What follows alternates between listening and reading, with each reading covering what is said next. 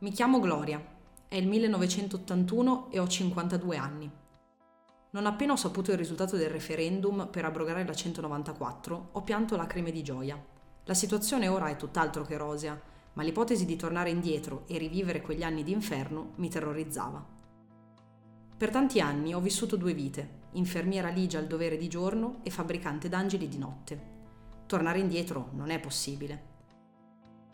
Gli anni degli incontri in case private, fatti di silenzi, preghiere e pianti soffocati, sono finiti e ormai sono stati sostituiti da visite ospedaliere e operazioni eseguite da personale medico specializzato, nella totale sicurezza delle pazienti.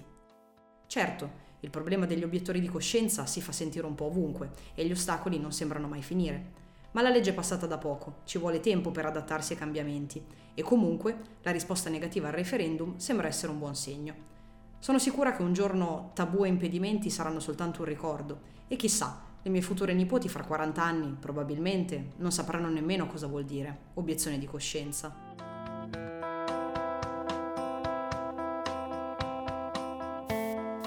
Questo è 7 su 10, un'indagine sull'accesso all'aborto a Bologna.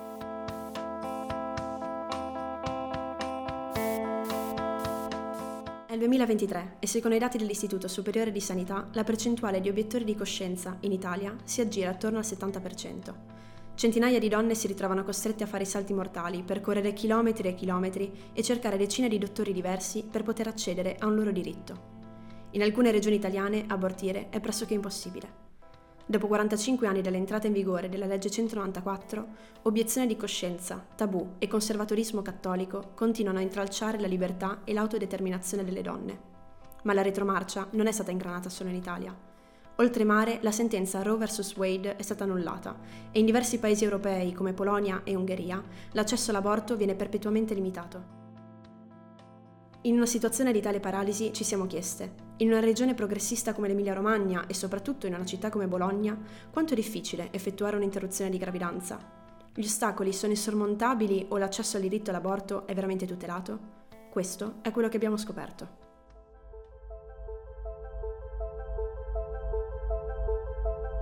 Le percentuali di obiettori di coscienza in Emilia-Romagna e a Bologna non sono chiare. C'è chi sostiene che si attestano attorno al 60 o 70%, nel rispetto della media nazionale. C'è chi invece afferma siano la metà, se non ancora meno. Ma le incongruenze e i dubbi non si fermano qui. Alcuni ritengono che gli ospedali bolognesi siano il luogo in cui la percentuale di obiettori si abbassa di più, a differenza dei consultori dove continua a persistere una buona media di oppositori. Altri, invece, sostengono esattamente il contrario, vedendo i consultori come la via più semplice e accessibile per chi vuole abortire. Davanti a queste contraddizioni abbiamo cercato di ottenere delucidazioni proprio dai diretti interessati, i ginecologi e le ginecologhe del Policlinico Sant'Orsola e dei consultori dell'AUSL di Bologna. Per tre mesi abbiamo frequentato ospedali, studi medici, consultori e poliambulatori alla ricerca di conferme smentite che ci rendessero il quadro più chiaro. Siamo al padiglione 4 del Sant'Orsola e stiamo per incontrare il dottor Renato Serracchioli, il primario del reparto di ginecologia. Ci dà appuntamento nel suo studio, entriamo e ci accomodiamo. Il dottore è cordiale, professionale e conciso nelle sue risposte. Gli chiediamo subito cosa pensa della 194, se la ritiene una legge valida e aggiornata o se abbia invece dei punti deboli. Gli domandiamo quindi se si senta ottimista o se abbia invece timori e riserve per il futuro del diritto all'aborto in Italia. Credo che la legge 194 sia stata benefica. Le interruzioni volontarie di gravidanza sono costantemente calate nel tempo. Un grande punto debole è l'organizzazione territoriale che in Italia è chiaramente poco uniforme e omogenea, un po' a macchia di leopardo. Questa è sicuramente la dinamica più problematica della 194. Per quanto riguarda la minaccia per il futuro non, non lo so, spero di no. Al momento sono stati fatti solo alcuni richiami alla legge e spero non siano seguiti da modifiche concrete. Non è così facile modificare una legge come la 194, ma la si può rendere più difficilmente applicabile attraverso delle interpretazioni che la allontanano dalle esigenze delle donne. È difficile prevedere le sue evoluzioni. Su questo punto sono effettivamente d'accordo tutti i medici e le mediche che abbiamo intervistato. La 194 è una legge salda, forte, in cui viene riposta grande fiducia. Nonostante le problematiche legate alla sua applicazione disomogenea nelle varie regioni italiane, la 194 è salvifica. C'è un altro aspetto su cui dottori e dottoresse concordano ampiamente, la visione degli obiettori di coscienza all'interno dell'equipe e del personale medico. Non è una cosa che ci pesa e ovviamente l'atteggiamento nei confronti dei medici obiettori non può essere negativo. Ognuno deve fare la scelta che vuole. Soprattutto ai più giovani e agli studenti e studentesse si cerca di far capire che il diritto all'aborto è una necessità, sensibilizzandoli in maniera corretta, non coercitiva. A questo punto gli chiediamo se la presenza di obiettori sia un ostacolo concreto per coloro che desiderano abortire o se la 194 sia facilmente accessibile. Una decina di anni fa, anche qui sul Sant'Orsola, facevamo fatica ad avere un numero importante di non obiettori. Abbiamo faticato nell'eseguire le interruzioni di gravidanza perché a malapena tre ginecologi ostetrici su dieci erano non obiettori. Adesso invece la situazione si è capovolta. Persiste un 40% di obiettori, ma riusciamo a lavorare tranquillamente senza problemi. I dati citati dal dottor Seracchioli sono molto chiari e i numeri piuttosto alti. Parliamo di 4 medici su 10 che praticano obiezione, almeno per quanto riguarda il policlinico. La realtà dei consultori cittadini, poi, è ancora diversa, sia nelle pratiche che nelle procedure aziendali. Ne abbiamo parlato con la dottoressa Marcella Falcieri, che è attualmente direttrice dell'unità operativa complessa consultori familiari nella AUSL di Bologna. I numeri qua sono ben diversi. Nei consultori familiari la presenza di ginecologi obiettori è bassissima e comunque è il 10%. E comunque eh, mh, noi abbiamo una procedura aziendale che prevede che anche il ginecologo obiettore eh, possa accogliere la donna che chiede eh, l'interruzione di gravidanza e rilasci il certificato o documento che poi la donna userà per eh, avere l'interruzione di gravidanza. Quindi di fatto l'impatto diciamo, è nullo nel servizio uh-huh. territoriale. Diverso è il discorso dell'ospedale dove invece il fatto di aver esercitato l'obiezione di coscienza effettivamente eh, mette il, il, ginecologo obiettore fuori eh, dall'equipe e dagli interventi attivi per l'interruzione di gravidanza.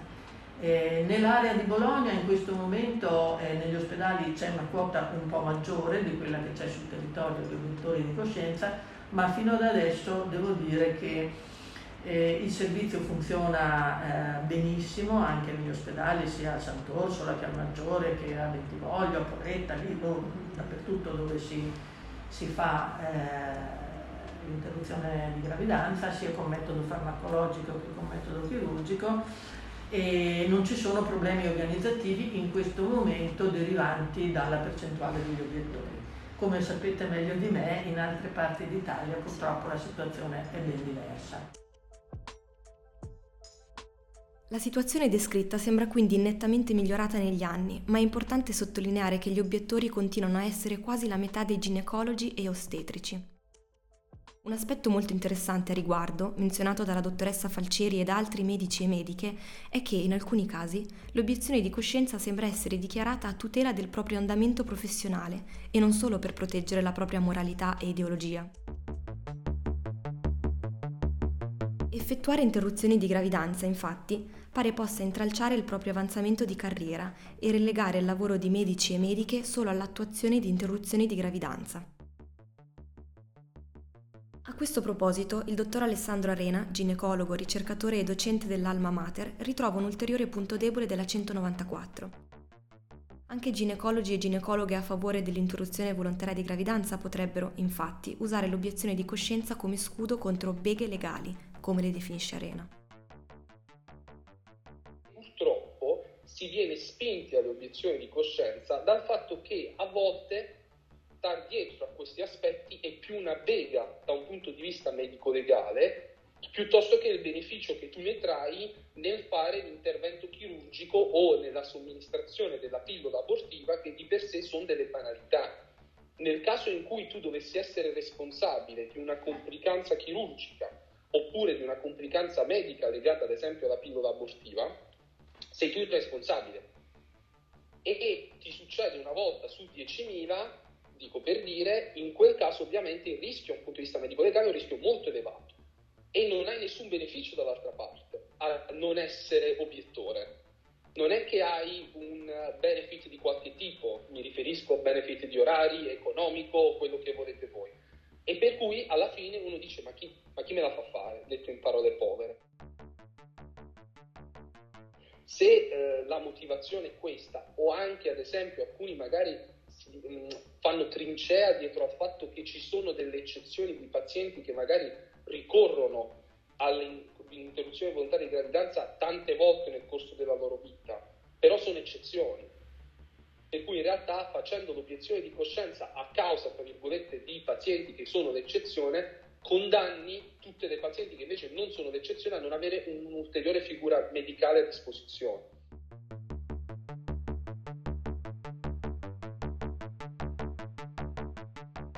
Il dottor Fattorini è stato ginecologo non obiettore per 40 anni.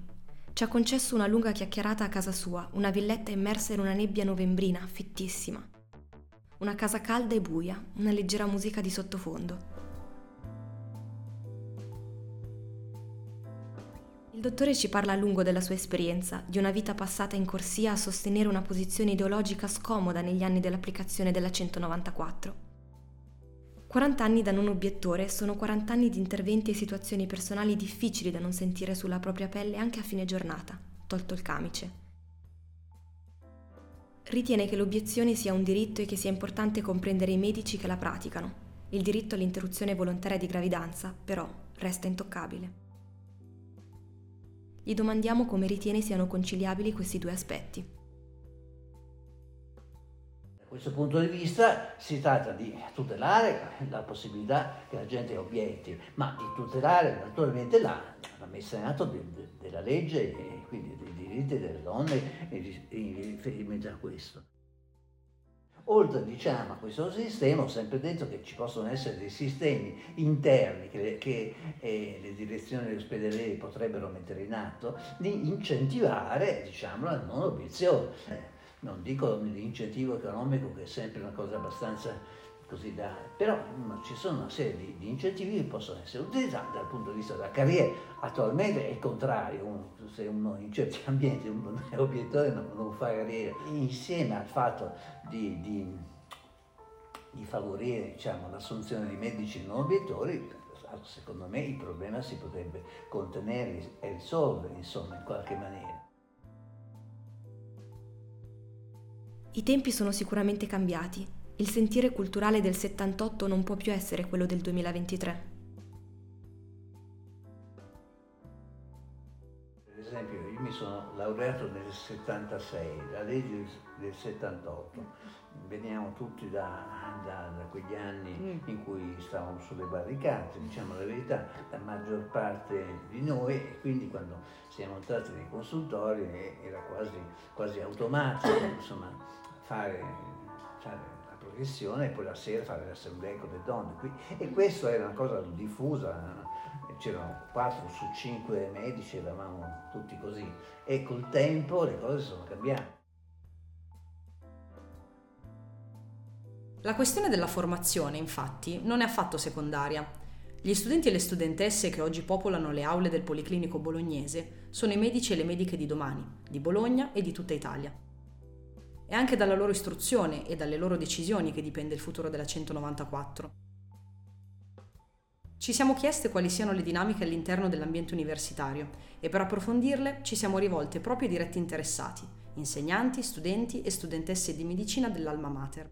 Nel prossimo episodio passiamo il microfono a loro.